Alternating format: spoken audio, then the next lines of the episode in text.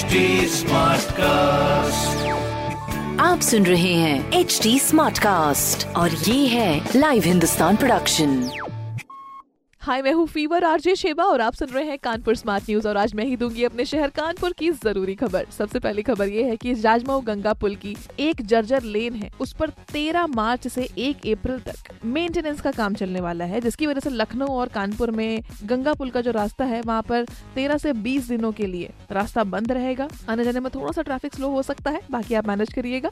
दूसरी खबर यह है की कानपुर जू में बन रहा है बटरफ्लाई पार्क कर्नाटका के बायोलॉजिकल पार्क के तर्ज पे इसको बनाया जा रहा है और इसी पार्क में, देश की पाँच प्रजातियों की 27 तरह की कलरफुल बटरफ्लाईज तितलियाँ नज़र आने वाली हैं। बहुत ही खूबसूरत फील अभी से ही मुझे हो रहा है। तीसरी खबर यह है कि सेना को आधुनिक हथियारों के साथ साथ आम आदमी के लिए कोरोना का सुरक्षा कवच तैयार करने वाली स्मॉल आर्म फैक्ट्री को बेस्ट ऑर्डिनेंस फैक्ट्री अवार्ड से नवाजा गया है।